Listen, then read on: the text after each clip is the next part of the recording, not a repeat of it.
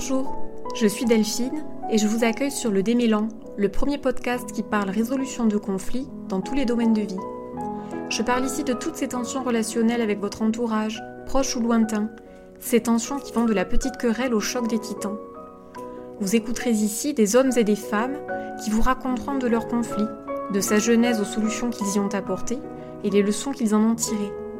Le Démélan, c'est un espace de parole dans lequel, je l'espère, vous vous reconnaîtrez, vous vous sentirez compris, soulagé et pourquoi pas inspiré pour détricoter les nœuds de votre quotidien. Bienvenue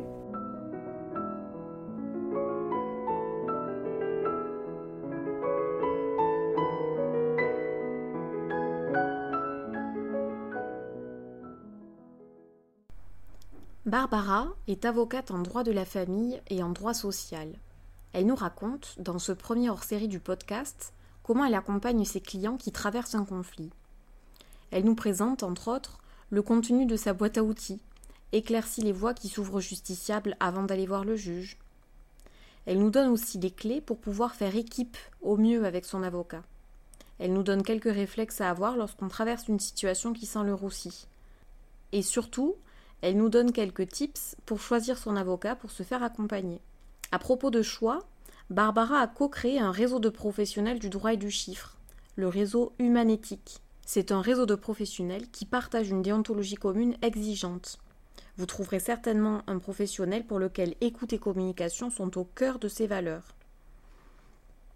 Si vous voulez contacter Barbara ou suivre ses actualités, vous pouvez le faire sur LinkedIn où elle est particulièrement active. Je vous laisserai les informations concernant le réseau humanétique et les coordonnées de Barbara en description de l'épisode et sur Instagram. Bonne écoute Bonjour Barbara. Euh, bonjour Delphine. Super, je suis ravie de t'accueillir au micro du Démélan euh, pour ce premier épisode euh, hors série. Je suis avocate et je vais te laisser te présenter parce que tu le feras bien que moi. Aujourd'hui, je suis devenue avocate après une carrière de, de collaboratrice d'avoué, je suis devenue avocate en droit de la famille et en droit du travail parce que simplement, euh, moi j'ai besoin d'être proche des gens et j'ai besoin d'être euh, d'être investie auprès d'eux pour les aider à faire justement ce fameux autrement. Et donc autrement, bah, c'est quoi? Autrement, c'est utiliser euh, différentes techniques, différentes alors, stratégies, bien que le mot, je trouve, soit déjà en soi peut-être un peu agressif mais en tous les cas, trouver d'autres moyens pour leur permettre de rebâtir quelque chose. Donc ne pas être l'avocat du one-shot qui est là juste euh, simplement pour régler un, conflit entre, plusieurs ou une personne ou deux, enfin voilà. Mais, peut-être les aider à, reprendre pied dans quelque chose après un traumatisme, parce que que ce soit un licenciement ou une séparation, c'est toujours traumatisant. Donc voilà ma, manière de faire, donc euh, en droit du travail et en droit de la famille, euh, construire autrement. Tu es une, avocate en droit de la famille, en droit du travail, pour qui c'est une véritable vocation, hein, si je comprends bien, mm. et euh, qui permet, qui accompagne ses clients vers autre chose pour dépasser le conflit et s'inscrire dans une démarche plus long-termiste, mm. avec une dimension stratégique qui peut ne pas exister forcément dans une bataille entre guillemets euh, judiciaire euh, court-termiste. C'est ça, c'est exactement, c'est parfaitement résumé. Super. Merci Delphine. Avec plaisir. Tu, tu accompagnes les clients pour euh, qu'ils dépassent leur conflit.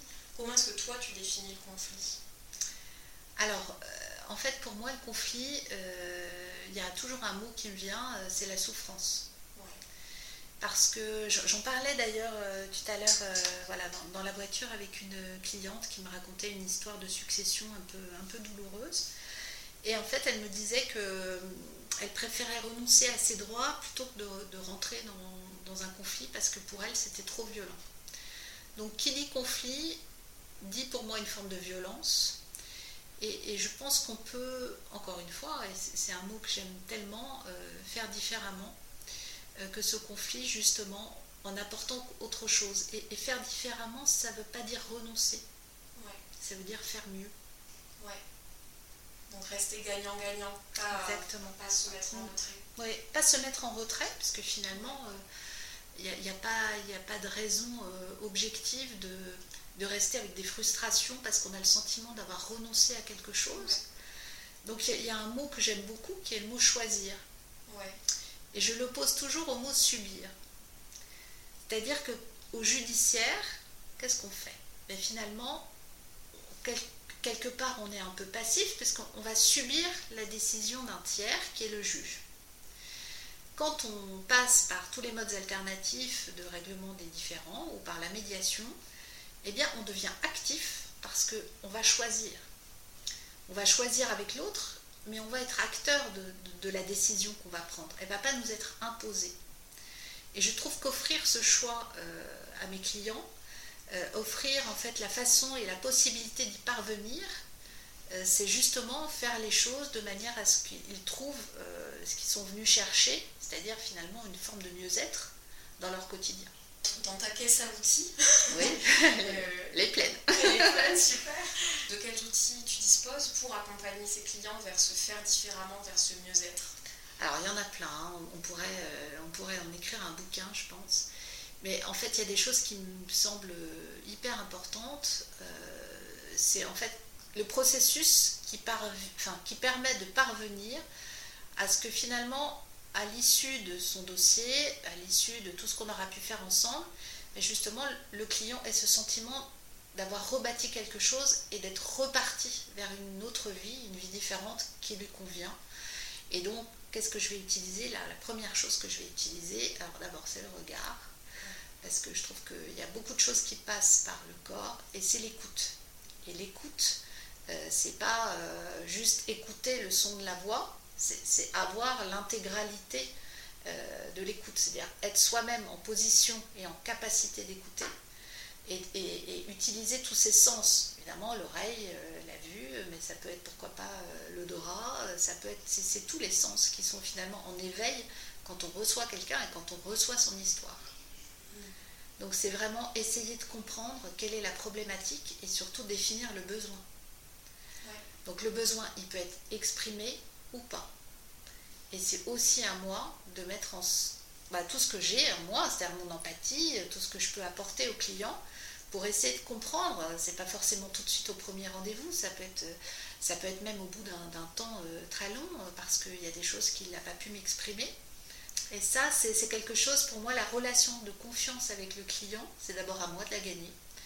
Et ensuite, euh, ça permet de débloquer beaucoup de choses. Donc dans ma boîte à outils, je dirais mon premier outil, c'est ça, c'est l'écoute et gagner la confiance de mon client pour parvenir à, lui rendre le plus de services possible. Oui. Donc si je comprends bien, en tant que client, la personne n'a pas forcément à à avoir posé les mots sur son besoin et, sur sa problématique. Et, toi, si, je peux me permettre, euh, tu, récupères euh, la, pelote de laine emmêlée du client et tu fais en sorte de démêler cette, pelote de manière à, identifier le besoin et la problématique derrière. C'est ça. C'est pour ça que j'ai pas de temps pour mes rendez-vous. C'est-à-dire qu'en général, bon, voilà, je, mets, euh, j'essaie de ne pas faire euh, mettre un rendez-vous toutes les heures parce que c'est impossible. Donc je laisse toujours euh, au moins deux heures minimum entre chaque rendez-vous de manière à ce que le, client ait le temps, quand c'est le premier rendez-vous, de pouvoir tout me livrer, tout ce qu'il a à me livrer. parfois il y a des rendez-vous qui peuvent durer deux heures et demie, trois heures. Mais comme en fait j'ai eu le client au téléphone, j'ai déjà fait un premier filtre, j'ai déjà fait un premier travail, et j'ai déjà un petit peu compris son besoin de temps ou pas par rapport au rendez-vous. Donc ça me permet d'ores et déjà d'organiser un petit peu les choses comme ça pour, euh, voilà, pour parvenir au nœud du conflit. Super. Et euh, pour revenir justement à cette caisse à outils, euh, de, manière pragmatique, si je puis dire, donc il y a, évidemment, en tant qu'avocat, tu as le, diagnostic juridique et l'accompagnement juridique, mm. mais il me semble que tu es formé au, MARD, Exactement. donc les modes alternatifs de règlement des différends. Tout à fait. Est-ce que tu peux en dire quelques mots? Oui, alors pour moi c'est vraiment, c'est vraiment absolument formidable cet outil parce qu'en fait, ça nous permet euh, de trouver la solution adaptée, et non conflictuelle, pour, euh, pour aider nos clients à passer ces étapes.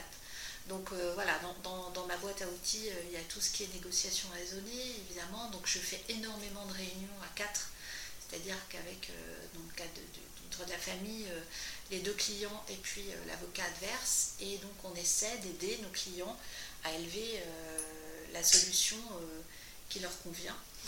Je fais aussi des procédures participatives. Donc là, en fait, on, accompagne et c'est vraiment le client qui va trouver lui-même sa solution. Donc on n'est pas en force de proposition en disant ça c'est bien ou ça c'est mal. Voilà, c'est pas, pas le rôle dans, le cadre de ces procédures.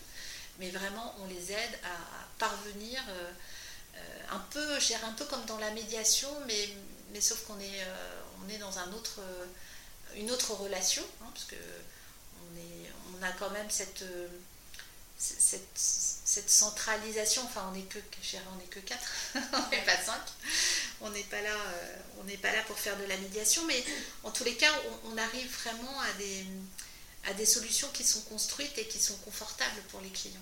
Et ça, c'est le plus important, c'est-à-dire d'être bien après dans sa nouvelle vie. Pour moi, c'est le principal de l'histoire. C'est pas être frustré, de pas être de pas se dire mince, j'aurais dû demander plus, ou voilà, on est plutôt euh, dans quelque chose de, de plus doux. On utilise aussi la communication non violente, enfin, il y, a plein de, plein d'outils dans cette boîte. oui, oui, puis la, la, communication non violente, ça fait écho aussi à chercher le besoin derrière, derrière les, paroles du client, mm. sans spoil, mais euh, je, je, compte aussi faire un épisode hors série euh, consacré à la, à la J'allais te poser la question de savoir quel est ton objectif quand tu accompagnes le client, mais en fait tu y réponds, c'est chercher euh, à l'accompagner à construire un, après, à comprendre quel, est son besoin et à, et à co-construire un après avec les, différentes parties au conflit. C'est ça. Et du coup, est-ce que tu aurais des, exemples de situations conflictuelles que tu as euh, accompagnées dans cette optique-là et, qui ont trouvé ces issues positives euh, grâce à ta caisse magique Alors, tu, imagines bien que j'en ai plein, parce que comme je te le disais en off tout à l'heure, euh, moi quand j'ai commencé à, travailler, en fait je suis passée finalement d'une activité qui était, qui était conflictuelle, l'avocat un peu traditionnel, je me suis installée en 2007, donc maintenant ça commence à, à, faire. En quelques mots, est-ce que tu peux expliquer ce que c'est que cette, euh, cette position d'avocat traditionnel euh, Alors voilà, bah, c'est une très bonne question, ça me fait très plaisir d'en parler. Euh, on a vraiment l'image de l'avocat qui est là pour le contentieux. Et je trouve qu'en fait, c'est une très mauvaise idée, c'est une très mauvaise image. Parce que l'avocat, c'est pas que ça. L'avocat, c'est d'abord le conseil. L'avocat, c'est d'abord l'accompagnement. Et après, évidemment, il peut intervenir dans le cadre d'une procédure judiciaire et, je sais faire. Et le jour où il y a besoin de griffer, je sais griffer quand c'est nécessaire. Parce que malheureusement, il y a des dossiers où euh, euh, on n'est plus réellement dans le conflit, mais où il y a une vraie emprise euh, d'un parent sur un enfant. il y a un conjoint qui est complètement toxique, il y a un conjoint qui est violent. Enfin, il y a plein d'autres cas. Donc ça, malheureusement, je sais aussi le faire. Euh, mais euh, quand on peut l'éviter, quand on peut éviter toutes ces situations-là, euh, je fais autrement. Mais voilà, tout ça pour, pour, te dire que ces situations-là et ces, ces cas-là, je dirais que ça reste maintenant dans mon activité un peu l'exception. Et que grâce à toute cette boîte à outils dont tu parlais, ben, finalement, je suis passée quasiment à 95% en droit de la famille d'accord. C'est énorme. Voilà, c'est des conventions parentales, c'est euh, des consentements mutuels évidemment, euh, voilà, et, vraiment des séparations qu'on arrive à faire les plus douces possibles parce que l'on sait, et j'en informe mes clients à chaque fois, qu'en réalité, certes, ils seront victimes, eux, du conflit, mais la première victime, ce sont les enfants.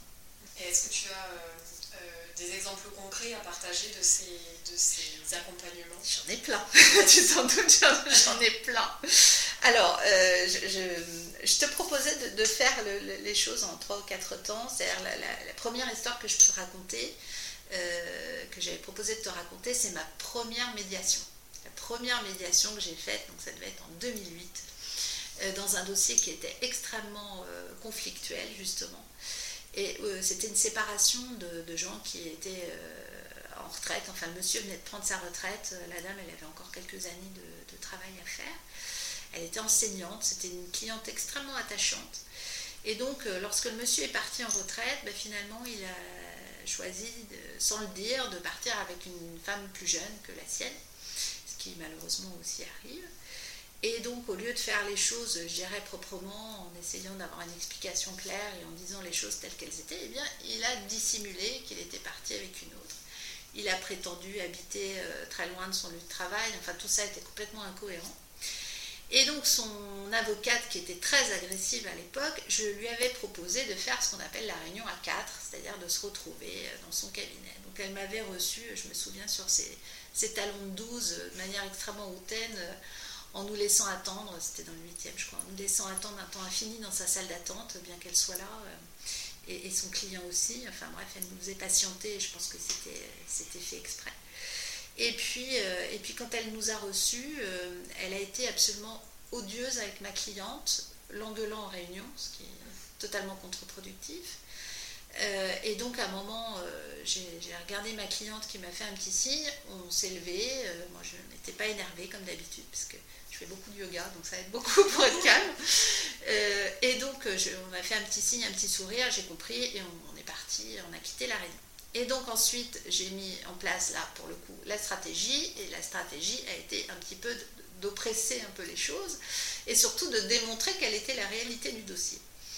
Et donc, comme la, la consoeur, qui était tellement sûre d'elle, euh, ne faisait pas très attention à ses pièces, elle m'a transmis un certain nombre de pièces, et dans les pièces, j'ai remarqué qu'il y avait plein de petits indices qui m'ont permis de découvrir où habitait réellement monsieur, et avec l'aide d'un détective, on a évidemment fait constater qu'il habitait avec une certaine dame. Et donc, euh, à l'audience devant le juge aux affaires familiales, j'ai bien évidemment produit ces éléments. Et ma consoeur s'est énervée, elle s'est mise à nous engueuler, à engueuler le juge, et elle a planté son client à l'audience, et elle est partie de la salle d'audience en claquant la porte. Donc sans doute besoin de prendre un peu de respiration. Et euh, la juge qui était vraiment exceptionnelle pour le coup, euh, on a tous gardé notre calme et elle a dit bah écoutez monsieur votre avocat n'est pas là mais peut-être est-ce que vous seriez d'accord pour aller en médiation familiale? Et moi, connaissant un peu le système, euh, malgré tout à l'époque, je dis qu'on était évidemment ouvert à, toutes ces, toutes molles. Et donc, on nous a envoyés en médiation. Et la chance dans cette histoire, c'est que le médiateur était un ancien juge du tribunal de commerce, un monsieur qui avait beaucoup d'assises et beaucoup de prestance, puisque jusque-là, évidemment, l'adversaire ne voulait rien payer, hein, ni pension pour cette dame, ni prestation compensatoire. Et donc c'était un monsieur qui avait beaucoup de, beaucoup de bouteilles, beaucoup de jugeotes et qui était vraiment charmant. Et, euh, et, donc ce monsieur nous a reçus dans le cadre de la séance de médiation. Donc il y avait eu juste une séance plénière. Hein, pour vos auditeurs, peut-être simplement euh, il n'avait pas reçu les parties avant. On est tous venus à quatre euh, et on est tous, euh, tous passés devant le médiateur et on a commencé à raconter notre histoire. Et donc au cours de la médiation qui bloquait, il a eu l'idée d'interrompre la médiation et de proposer à chacune des parties de les recevoir seuls, c'est-à-dire sans les avocats, tout seuls, l'un après l'autre. Et en fait, je ne sais pas ce qu'il a dit à ce monsieur. Je ne sais pas ce qu'il a dit à ma cliente. Enfin, ma cliente m'en a parlé un peu après, mais en tous les cas, monsieur, je ne sais pas ce qu'il a dit. Mais tant et si bien que comme nous sommes rentrés dans la salle euh, de médiation, eh bien, le dossier, en cinq minutes, s'est résolu. Et on a eu un accord. Super. Incroyable. Euh, l'accord a été signé qui finalement a tout à fait satisfait euh, les parties. ma cliente a accepté l'accord, elle a eu sa prestation compensatoire, elle a pu garder sa maison de famille, elle a pu rebâtir. Après, on plein d'autres choses ensemble, mais elle a pu rebâtir et je sais aujourd'hui, parce que j'ai gardé contact, même si ça, fait très longtemps, euh, qu'elle était très heureuse de cette issue. Super. Voilà. Est-ce que tu avais idée de, comment dire, de qu'est-ce qui s'est joué, quel a été le point de bascule pour ce monsieur euh, Alors, j'ai évidemment, j'ai réfléchi après à ce qu'il pouvait avoir euh, dit à ce monsieur. Je pense que il a certainement parler du dossier, puisqu'on avait évoqué euh, les éléments. Il a certainement dû lui dire que forcément une procédure judiciaire, ça coûte beaucoup plus cher qu'un accord, euh, que c'est toujours encore une fois euh, subi et non pas choisi. Et puis finalement, je pense qu'il a dû trouver comment toucher son cœur. Après, ça, c'est le secret du médiateur.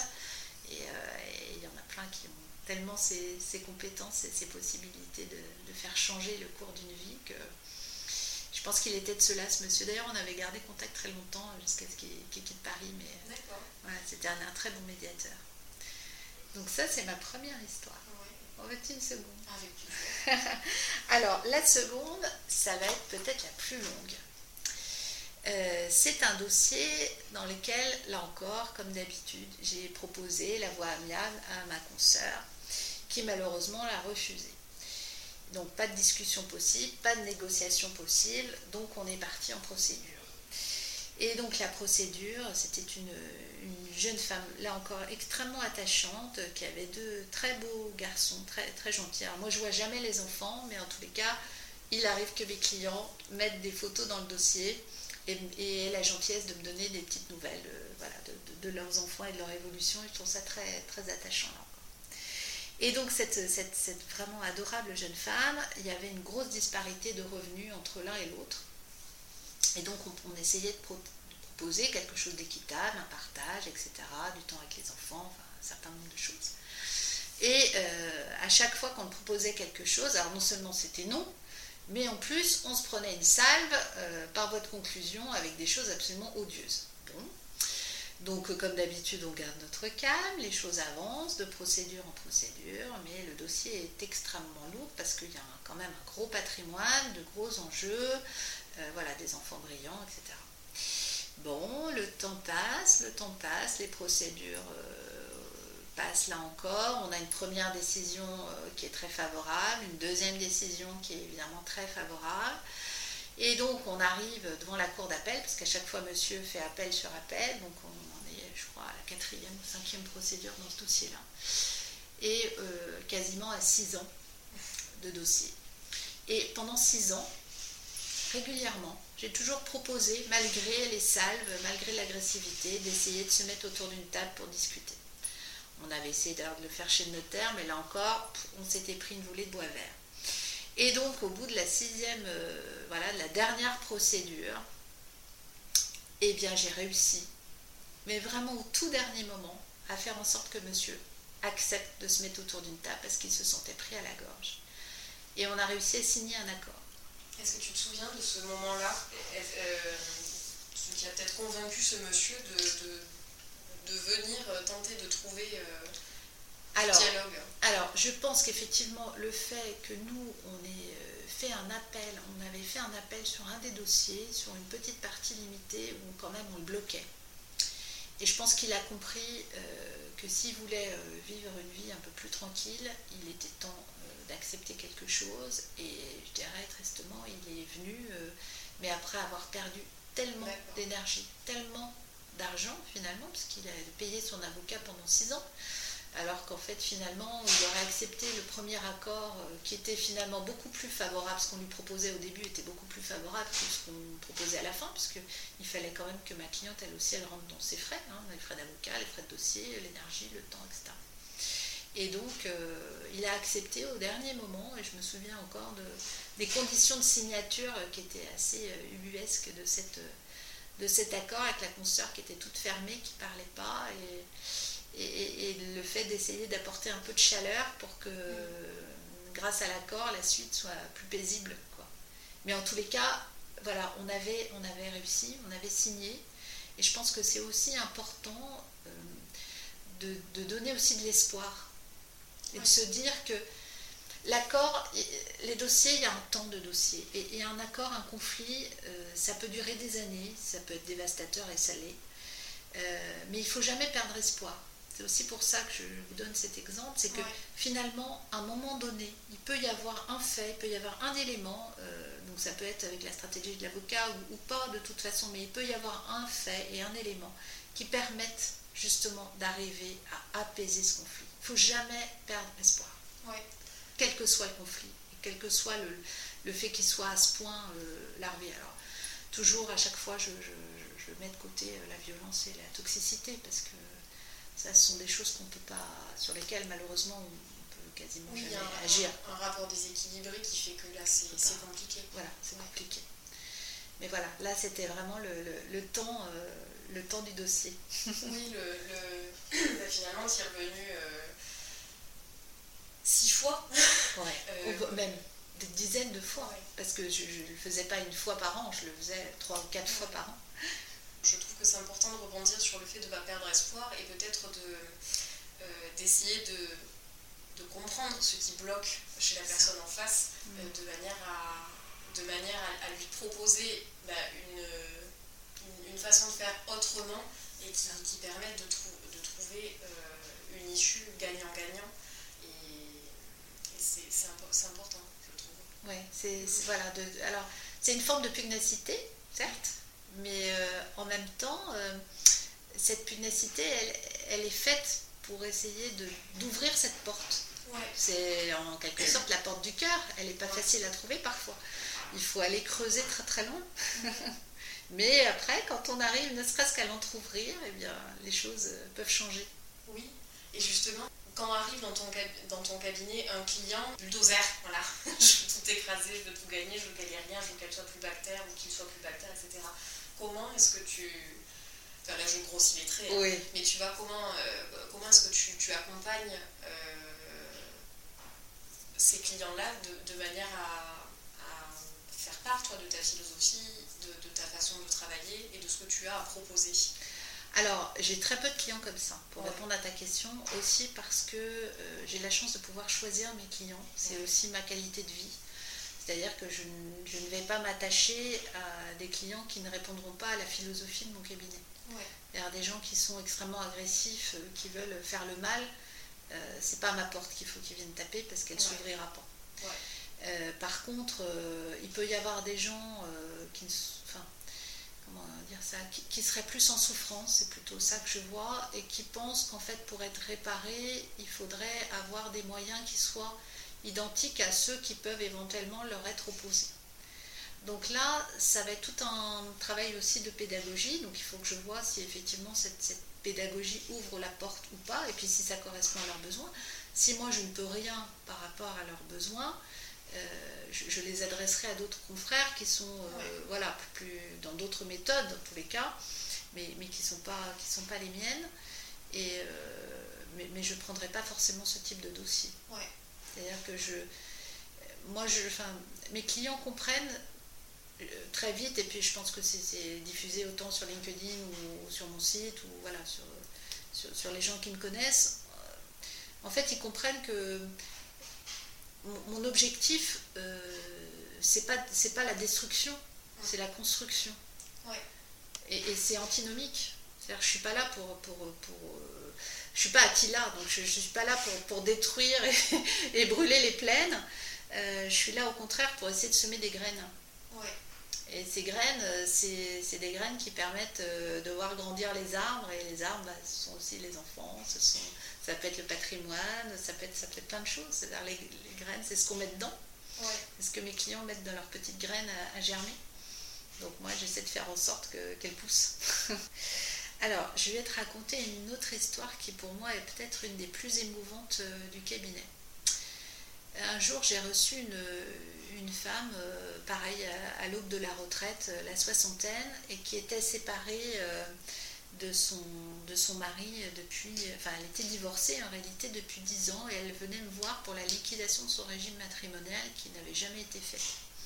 Et donc, elle avait un enfant qui était handicapé, qui était adulte et qui vivait avec elle. Et les deux autres enfants, eux, vivaient leur vie. Euh, voilà, ils avaient une petite trentaine.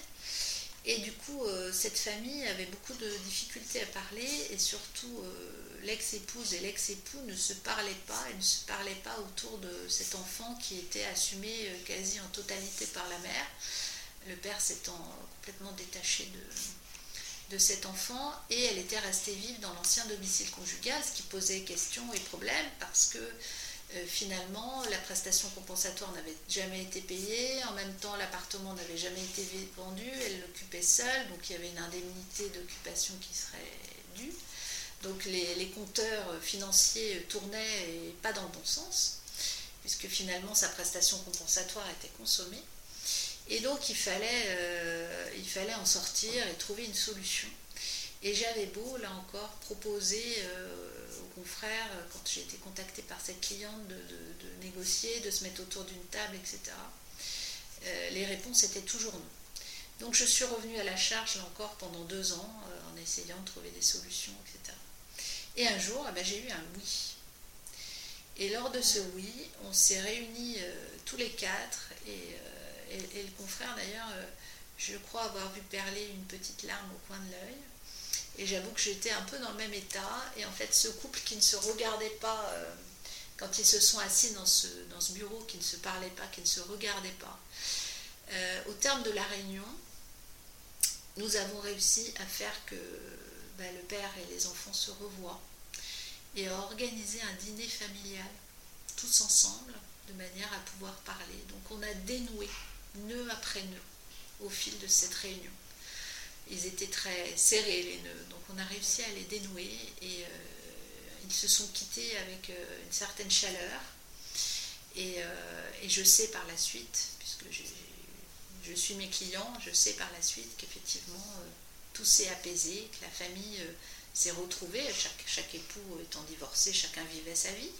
Mais il y a eu des relations familiales qui se sont renouées et les deux parents qui se sont préoccupés de, de cet enfant et de ses conditions de, vie, elle n'était plus seule à le faire. C'est une œuvre collective, en fait, ça c'est, ça c'est quelque chose que je dis toujours, c'est que en fait, seul on n'est rien, et, que, et qu'en fait, euh, la gestion des conflits, euh, les victoires pour réussir à, à, faire autrement, justement, elles, ne sont que collectives, elles ne sont pas individuelles. L'avocat seul, il peut rien, le client seul ne peut rien, mais finalement, euh, en équipe, on arrive à transformer beaucoup d'essais.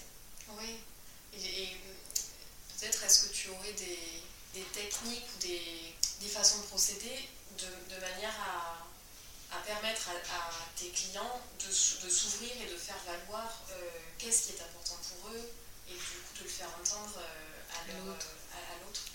Alors évidemment, il y a la reformulation que tu connais, donc euh, c'est-à-dire bon d'abord être très en écoute, être empathique, et en même temps, euh, euh, comment dire, ne pas prendre parti. C'est-à-dire que je pense que ma formation de médiatrice, elle m'aide beaucoup dans cette espèce aussi de d'impartialité. C'est-à-dire que mon client, euh, évidemment, mon client est mon client et je défends ses intérêts.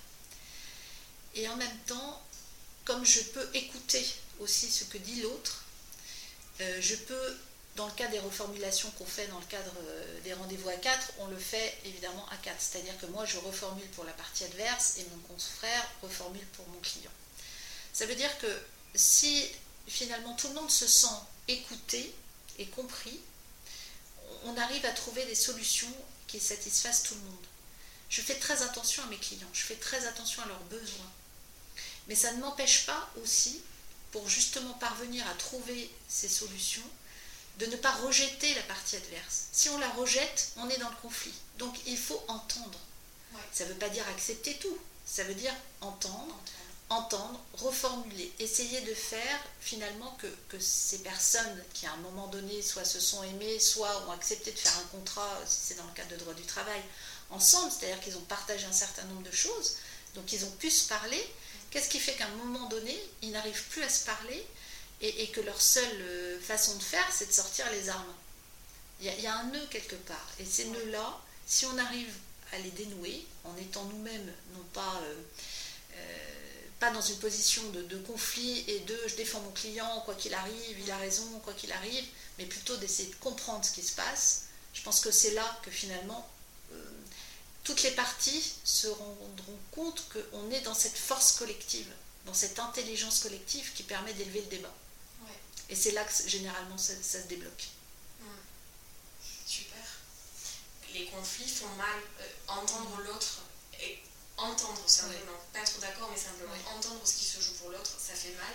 Et que ça peut être complètement salvateur de, faire appel à un tiers, ou ne serait-ce que là dans un processus collaboratif, de de confier euh, à son avocat le soin d'entendre et de reformuler pour, pour, apporter de la douceur et de la légèreté, mm. euh, ça peut vraiment jouer euh, en, la, faveur de, chacun mm. et, permettre de retrouver plus de, plus de paix, de douceur et à nouveau de, légèreté. Voilà, oui, parce que les mots ont un sens et parfois un client peut effectivement, ou un adversaire, utiliser un mot qui va blesser alors qu'il ne pense pas. C'est-à-dire que derrière les mots qui ont un sens, on met aussi des intentions. Et ça, c'est important parce que quand on parle, par exemple, souvent on va dire Ah, tu m'as fait ça, tu as fait ci, tu as fait ça, tu... ou je pense que tu es comme ça. En fait, on met une intention derrière l'autre qu'il n'a pas forcément. Et du coup, l'incompréhension, elle vient de ça, elle vient des intentions qu'on projette sur l'autre. Alors que finalement, si on éclaire la pensée, grâce aux mots, justement, si on peut s'exprimer et si on peut reformuler et aider à clarifier les choses, eh bien, la véritable pensée va émerger. Et de cette véritable pensée, de cette véritable communication, justement va naître la résolution du conflit.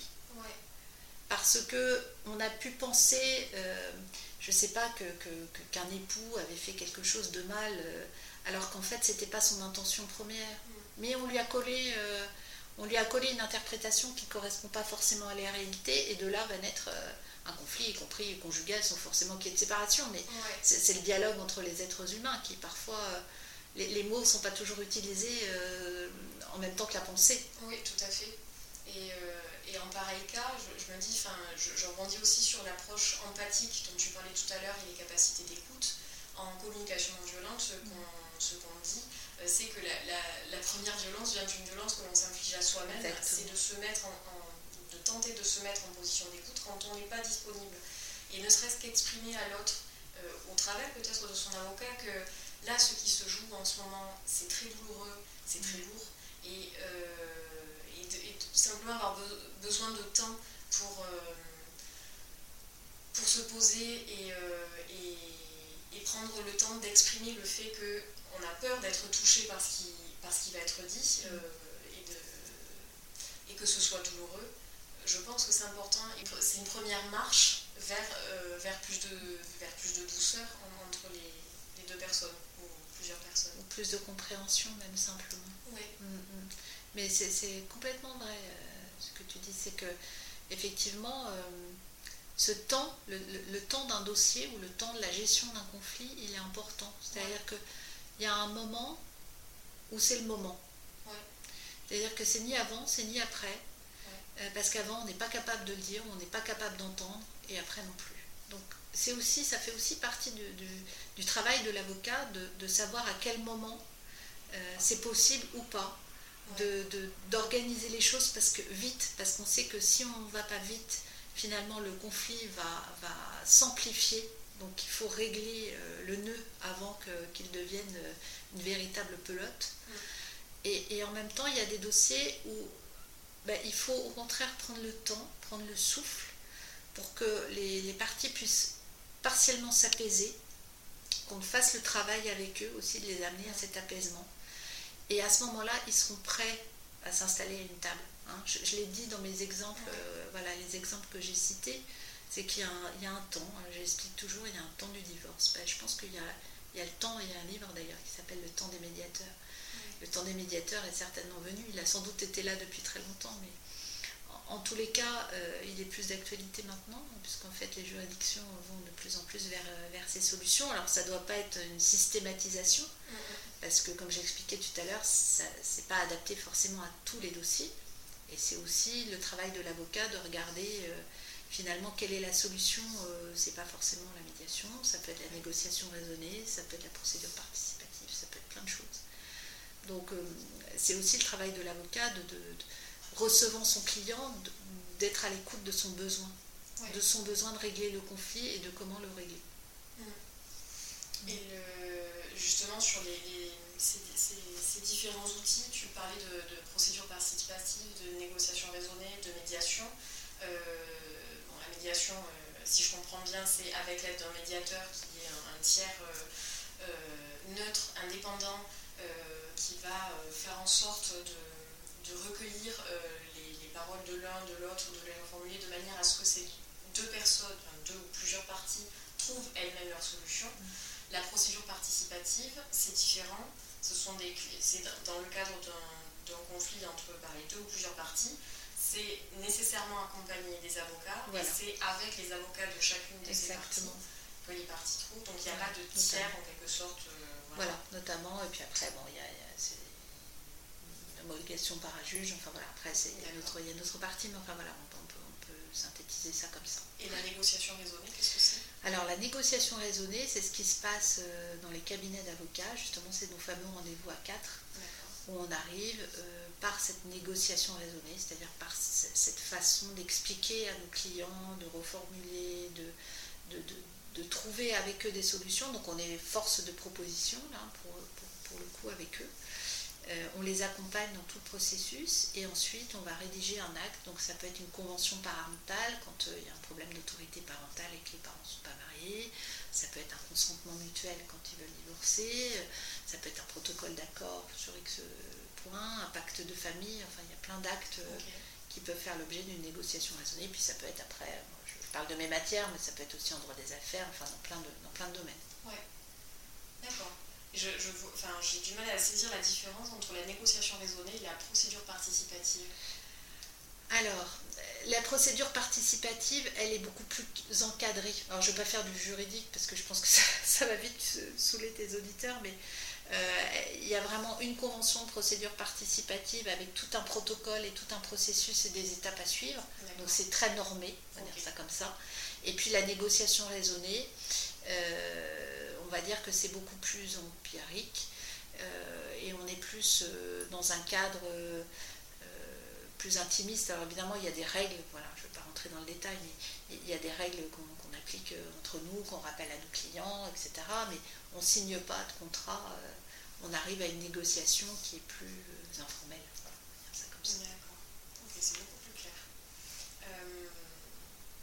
mais, une, une, question qui n'a rien à voir avec ce qu'on vient d'échanger, donc une question, si tu avais des conseils à donner à quelqu'un qui traverse une situation conflictuelle, euh, donc euh, que ce soit un, divorce douloureux, un licenciement euh, épicé, ben, quels seraient-ils ces conseils? C'est mon objectif en fait, c'est de, voir, de permettre aux auditeurs de piocher des solutions qui pourraient, pourraient s'appliquer dans, des situations conflictuelles comme celle-ci. Alors c'est une très bonne question. alors il y a plein, évidemment, il y a, plein de choses, à faire, il y a plein de choses à, mettre en place. Alors toujours la première chose qu'un avocat dit, c'est conserver les preuves. Ça, c'est une chose importante parce que finalement, pour pouvoir euh, négocier, pour, pouvoir sortir du conflit, eh ben, j'aime pas le mot, mais en fait, quelque part, il faut être armé. Ça veut dire qu'il ne faut pas débarquer, euh, comme la blanche colombe, parce que finalement, on va se faire manger tout cru. Donc, il faut un équilibre des forces. Pour qu'il y ait un équilibre des forces, finalement, il faut bien avoir monté son dossier, ça permet aussi à l'avocat de voir ce qu'il en est, hein, parce qu'on a, on a, des éléments de maternelle. Évidemment, l'avocat, il va croire son client. Mais, il faut quand même qu'il ait un dossier qui lui serve aussi de base pour euh, réussir à amener les parties à la table de négociation. Si on n'a rien, bah forcément l'autre dira ah, Moi je suis le plus fort, j'ai tout ce qu'il faut dans mon dossier, donc moi j'y vais au judiciaire et tant pis pour vous. Alors que finalement, si on a un dossier qui est bien fait, qui est bien ficelé, euh, on a euh, une, espèce de socle sur lequel s'asseoir. Ça ne veut pas dire qu'on se servira des pièces, ça veut dire que c'est notre petit coussin confortable, et sur ce petit coussin confortable, on peut bâtir de nouvelles pierres euh, sur notre maison pour bâtir quelque chose de beaucoup plus solide. Puisque finalement, on est à égalité dans le rapport de force. Ça, c'est quand même important. ensuite, peut-être les choses à faire, c'est aussi de discuter. Ça peut être de discuter pour sortir de ce conflit ça peut être de discuter avec des tiers neutres. Donc, pareil, ça peut être. Il euh, y, a plein de personnes qui ont ces capacités. Évidemment, l'avocat, il est là pour donner les conseils et, peut-être. Donc, d'essayer de trouver un avocat qui ne soit pas dans cette phase agressive. Là encore, je peux raconter pas mal d'histoires. Malheureusement et tristement, euh, si ça t'intéresse, je pourrais en, donner une qui est assez, assez édifiante. Je, peux, je peux la citer parce que je pense que c'est un bon exemple. Euh, j'ai une de mes amies qui un jour me demande de recevoir une, jeune femme, euh, là encore très gentille. Et cette jeune femme, elle est là aussi depuis six ans en procédure contre son mari. Et finalement, elle ne sait même plus pourquoi elle est en procédure. Elle n'en peut juste plus, elle veut en sortir, c'est épouvantable. Euh, les enfants sont en souffrance, elle est en souffrance. Et en fait, cette jeune femme, elle a été euh, son avocat, qui est, je ne pense pas un avocat forcément au droit de la famille, mais en tous les cas, son avocat lui avait été euh, conseillé par un tiers. Elle a pris ce monsieur, et ce monsieur, bah, c'était plus le combat de la cliente, c'était son combat à lui, et son combat, il était aussi contre son confrère. Donc, le dialogue était impossible déjà entre avocats, ce qui fait que encore moins c'est possible entre les clients quand ça n'est pas entre les avocats, c'est juste une horreur. Donc les avocats euh, s'écharpaient euh, par courrier officiel, saisine du bâtonnier tout ce qu'on peut imaginer. Ce qui fait que les pauvres clients dans, ce, dans cette euh, situation, à part des frais et de la multiplication des procédures, ils ne voyaient rien aboutir. Donc je reçois cette, cette dame qui me dit mais j'en peux plus, est-ce que vous pouvez m'aider? Donc le temps de comprendre la problématique, les multiples procédures, le dossier, etc. Et euh, je passe simplement un coup de fil à mon confrère en me disant voilà, euh, Madame Intel m'a demandé de me charger de son dossier, il faudrait essayer de sortir par le haut.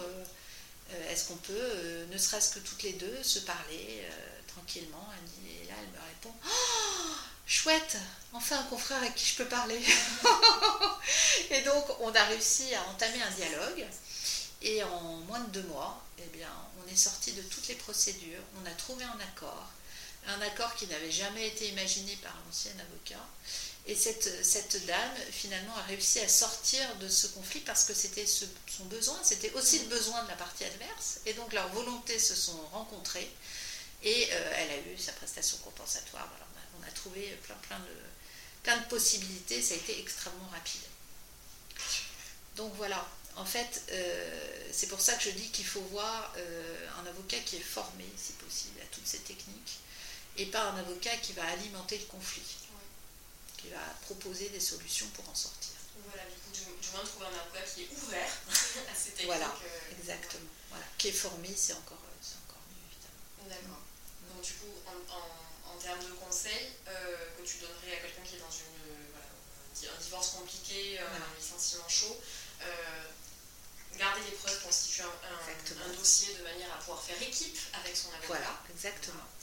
Euh, deuxième, discuter si c'est trop douloureux par l'intermédiaire d'un tiers, euh, formé, donc ça peut être un médiateur familial, il y a des médiateurs par, voilà, on trouve facilement. Après, ça peut être soit si on a besoin d'avoir euh, un, psychologue, voilà, exactement, des psychologues, voilà, se faire accompagner par des gens compétents.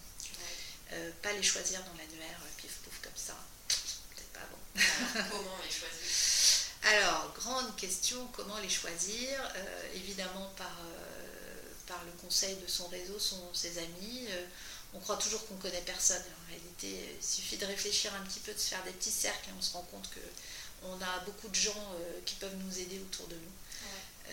même si parfois on peut se sentir isolé, finalement, si on demande un tel qui va demander un tel, on arrive à trouver on arrive à trouver. Et euh, concernant les avocats, euh, les notaires, etc., moi j'ai monté une association qui s'appelle Humanétique.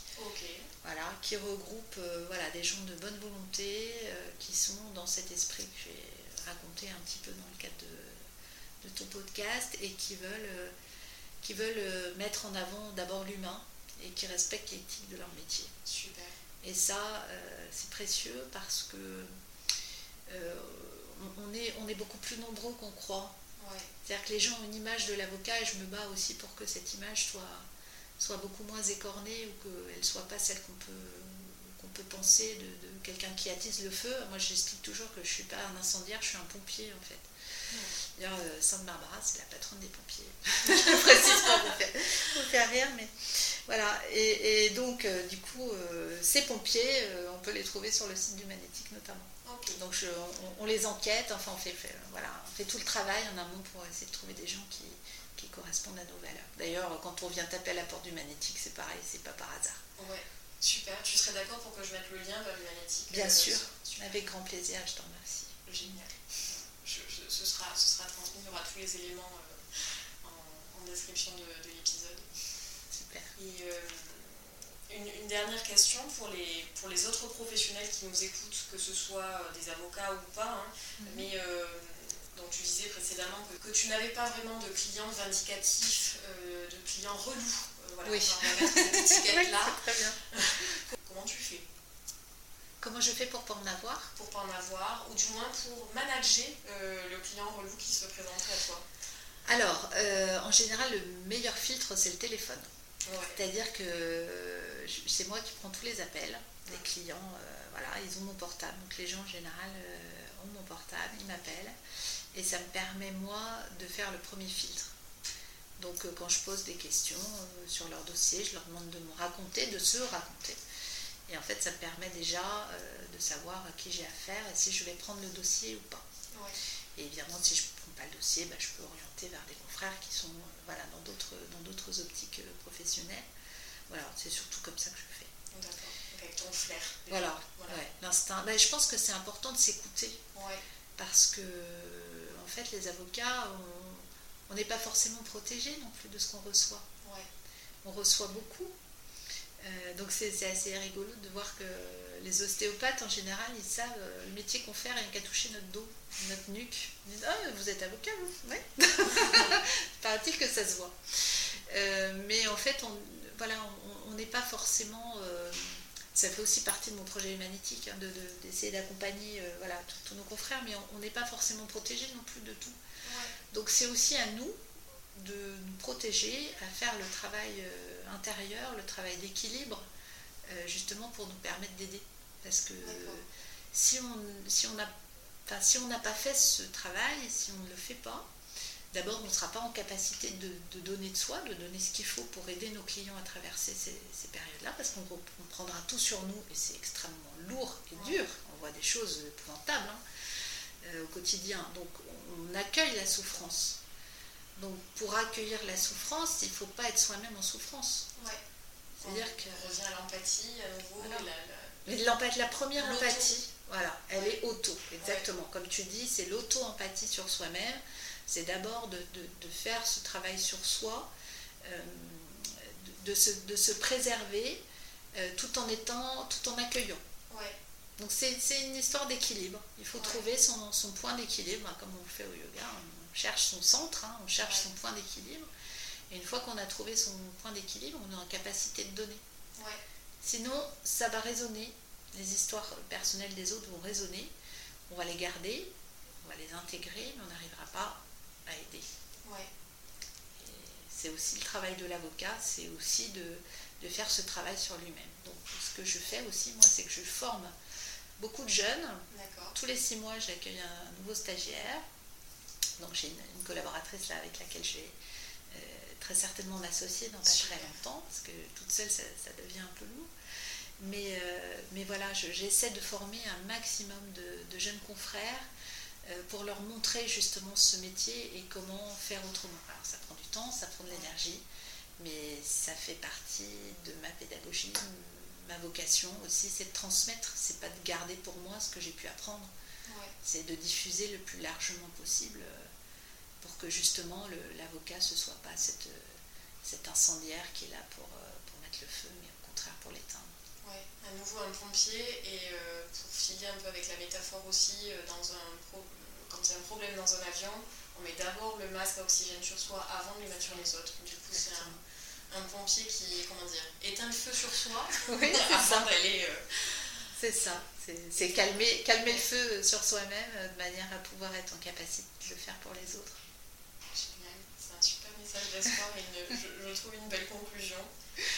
merci Delphine. Merci beaucoup de, m'avoir confié tes, paroles et ton, ton, ton, parcours d'avocat. Merci à toi. Et, euh, si tu es d'accord, je, mettrai, euh, je mettrai un lien donc, vers euh, Humanétique. Avec grand plaisir.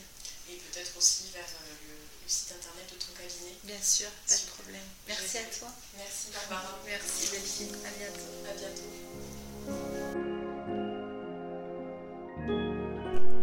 Et voilà pour ce quatrième épisode.